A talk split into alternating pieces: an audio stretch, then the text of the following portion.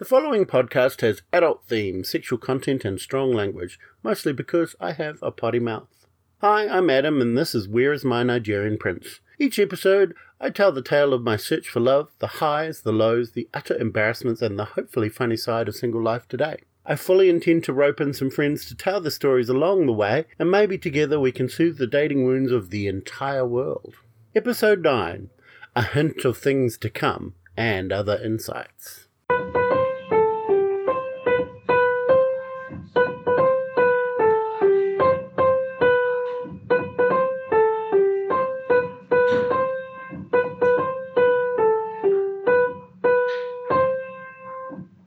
Last time we heard about Nick's prince, but during our interview we digressed into many areas of interest around relationships and their complexities, the motivations for this podcast, and some things to come. So this time I brought to you some of those conversational meanderings, if only to share how similar we all are when it comes to love, even when we are different.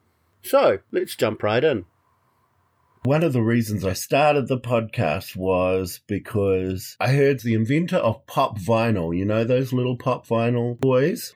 Yes. Who said, I started this because I liked it. And I thought there must be somebody else out there who's crazy like me. Uh, and I thought to myself, yeah, I like it. So maybe other people will like it too. So I wonder too whether sometimes we're so busy focused on the now that occasionally it is actually nice to reflect on how you got to this point or how life has helped shape oneself to get to this point, you know. I think that's a positive thing. That's true. And I'm already starting to think about season two. I'm not sure how long season one goes for yet. but season two is going to be one story one relationship that was eight years long. And it's pivotal because I keep talking about or alluding to depression, and yep. it is the relationship that ultimately uncovered the depression. So yes. that's the idea at the moment. After that, I'm like, I don't know. Well, I am considering creating some merchandise, but um, but I thought maybe what I'll do is do that between seasons because the the website and everything is woefully lacking in content. it's a work in progress. Everything yes. takes stages and steps. I was thinking actually after your last episode, I was thinking about those long term relationships and how when you're not in one, let's face it, sex you can find sex, you can have sex wherever you want, relatively easy in this day and age. You know, you can open an app, you can meet somebody down the road and wham bam, you know, think, sir. However, I think what I love about relationships is the fact that it's the intimacy. It's, and I don't mean, uh, yes, the physical relationship is very, very important. You've got to click, but when you have intimacy and you have love as part of the equation, that takes the physicality of it to a whole new level. So you've got that side, mm. but also what you have when you have a companion beside you is you have that intimacy, which when I'm not in a relationship, that is what I miss the most, more than anything else. You know, and what I mean is the cuddling, the sharing of, you know, I've had a shit day today, or mm. I've had a, oh, this happened at work today and this was amazing. And I think that um, you know, the spooning in bed. You know, one of the things in my relationship now that we have a little dog, and those moments of being in bed with our dog on the bed and we're just chatting about the day, you know, mm. that those are the aspects of a relationship which take it to the next level, I think. Yeah. Yeah. The biggest problem for me is that maybe I'm shit at relationships. I'm not sure, but you know, well, when I look back on things, I liken it back to that episode two. Probably one of the key things I ever learned in my life that saved my life, which is that nothing is ever lost if you learn from your mistakes. And I, I broaden that to nothing's ever lost if you learn, full stop. So I don't consider any of my relationships mistakes. I and consider them totally agree. I consider totally them things to learn from no mm. regrets in terms of my relationships, you know, and they each have had their own bent, as it were, you know, excuse the pun. but, um, I came out when I was 16 to my family and to my friends, you know, and in a time when I suppose in some respects that wasn't really done, you know, it was a time, I think the same year I came out was the same year that the homosexual law reform bill was passed, you know, where essentially it became speech marks legal. I think it was about 1987 or something like that. So I know this is a question you should never ask a lady, but how old are you, Nick? Uh, so I am 45. So you're not much older than me. I'm 42. Right. To come out at 16 in our age group, because we are basically the same age group, that's to me quite miraculous. I didn't come out to family until I was 21. I, I suppose when I say I come out, I'm more I fell out, really. You know, I fell out of the closet a little bit. Uh, that, what do you the, mean by that? I mean, well, look, I've always been a big queen you hmm. know and and i think that those nearest and dearest to me probably knew before i did i think i remember as a youngster you know fencing the boys in my classes, you know, and that was before I even knew what gay was, you know, it was before I had any understanding of physicality, you know, it was just that, oh, you know, I had crushes. And I didn't think anything ill of it. I thought it was quite normal. It wasn't until I got older in my teens where I started to understand about what society thought of the situation, I thought, oh, so it's not normal. I'm not meant to fall in love with guys. I'm meant to fall in love with girls, you know. Well, but, see, that's the very strange thing. I had the same experience, except yeah. that for some reason I knew that being gay was a problem. So yeah. when I had those crushes, I remember thinking to myself, oh my God, I hope I'm not gay. Remember thinking, knowing nothing about about sex, right? Mm. Nothing whatsoever. I remember thinking, oh, I want to have sex with him, but no, I better not because I might get pregnant. Then everybody's going to know. yeah. And it was a com- and honestly, you know, it was like I was in the la la land when I was 16. It, it, was such a difficult time in my life, and it's one that I would not want to repeat. And I think that that's why I really sensed a brotherhood with you when I listened to your stories, because I, honest to God, if you said to me, Do you want to go back and do that time again? I'd be running the other way. You know, mm. it was a very difficult time in my life. And part of it was I had a very, very close relationship with my mum, and I was starting to explore my sexuality in terms of meeting guys and going out and what have you. And I didn't like what I felt was not being honest with my mum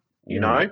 And that's how it sort of came about. And to her credit an amazing woman now nearly 80 um, she had no knowledge of those things you know? I came from a very old fashioned home i suppose in that respect. And at the end of the day love conquered all. Our relationship, our love with each other has been and has always been more important than that aspect of the fact she has never have grandchildren from me. She's got a grand dog, which she loves, you know, and a huge credit to her, really you know, mm. in that respect. It was a horrendous time, really, a difficult time in my life, but one that, I mean, it is what it is. It's helped shape me for who I am today, I suppose. Mm. Um, and I think that what happens when you're 16 or 15, 16, 17, you're trying to understand who you are, what happens in terms of what role models do you have?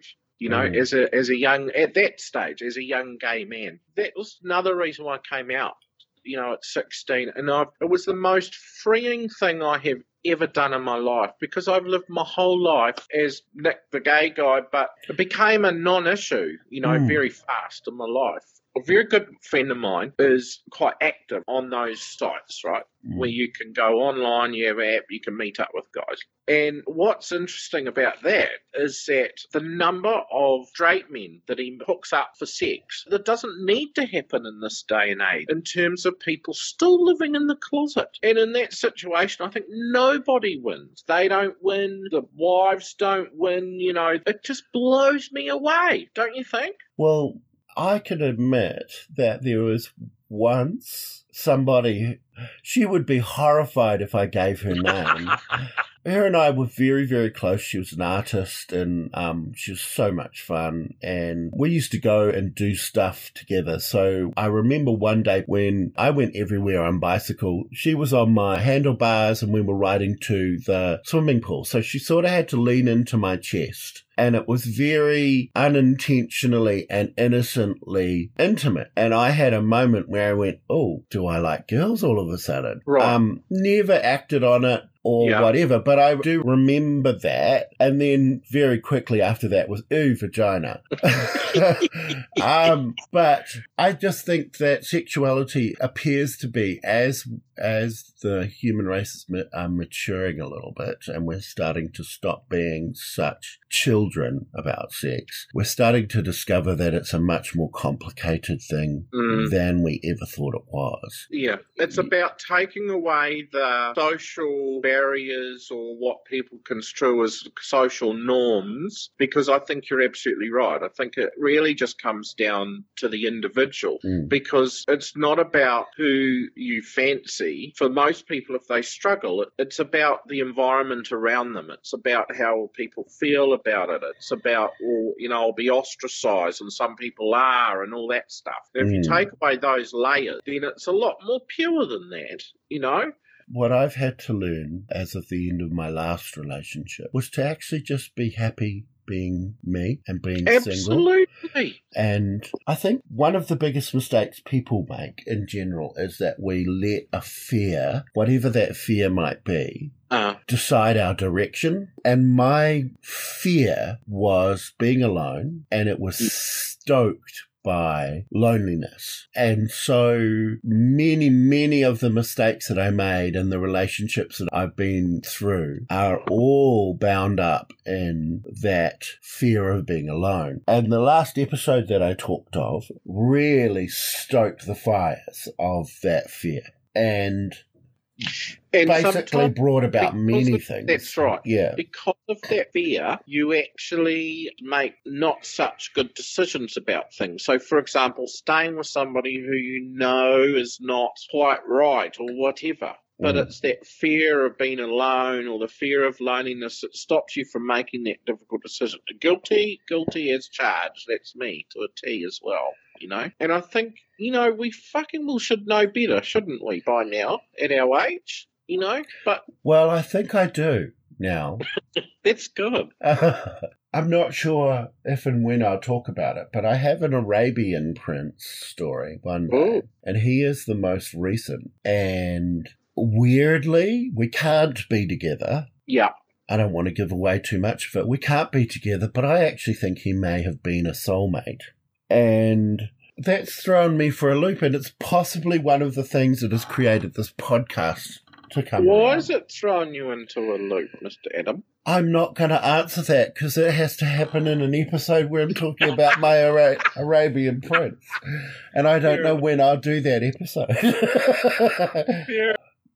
Having been diagnosed with and medicated for depression and Yeah. understanding how that completely changed my decision making process, Yeah. it's like a light bulb has gone on for me. It's like Right. before that, I had a massive devil on one shoulder Yeah. who said and encouraged everything wrong. You're dumb, you're fat, you're ugly, you're dirty, Yeah. you're wrong, no one will love you, you should be alone, you're going to die alone. Yeah. Yeah. Just constantly all of those sorts of thoughts. Yeah. And the angel on the other side, who was fighting against him, depending on what was going on, would sometimes uh. fight him back, but would often fail to fight back that negative voice. Right. And once I got on medication, the negative voice was gone. Right. And it's still there. There's, you know, I still fear Oh. things like normal people who you fear. You have to have some fear, but I'm able to overcome it. Hence the podcast and stuff.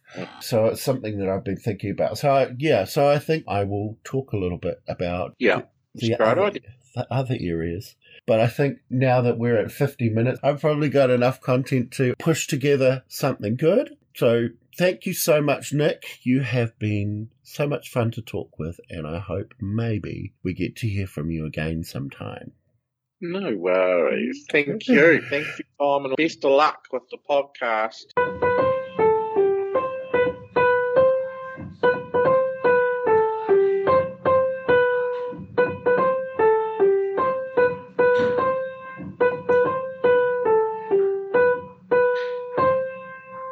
This has been a production of Adam Wright. I hold the copyright to this material. A huge thanks to my talented niece Grace Beard for turning my poorly written music into the theme music of Where's My Nigerian Prince. Next time I'll be back with episode 10 Run, My Forest Prince, Run. Meanwhile, please send any feedback or comments or requests to Where's My Nigerian Prince on Facebook, Instagram, Twitter, Gmail, and at Where's My Nigerian Prince.com.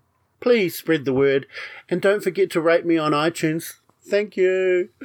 Oh, don't forget the most important thing love yourself.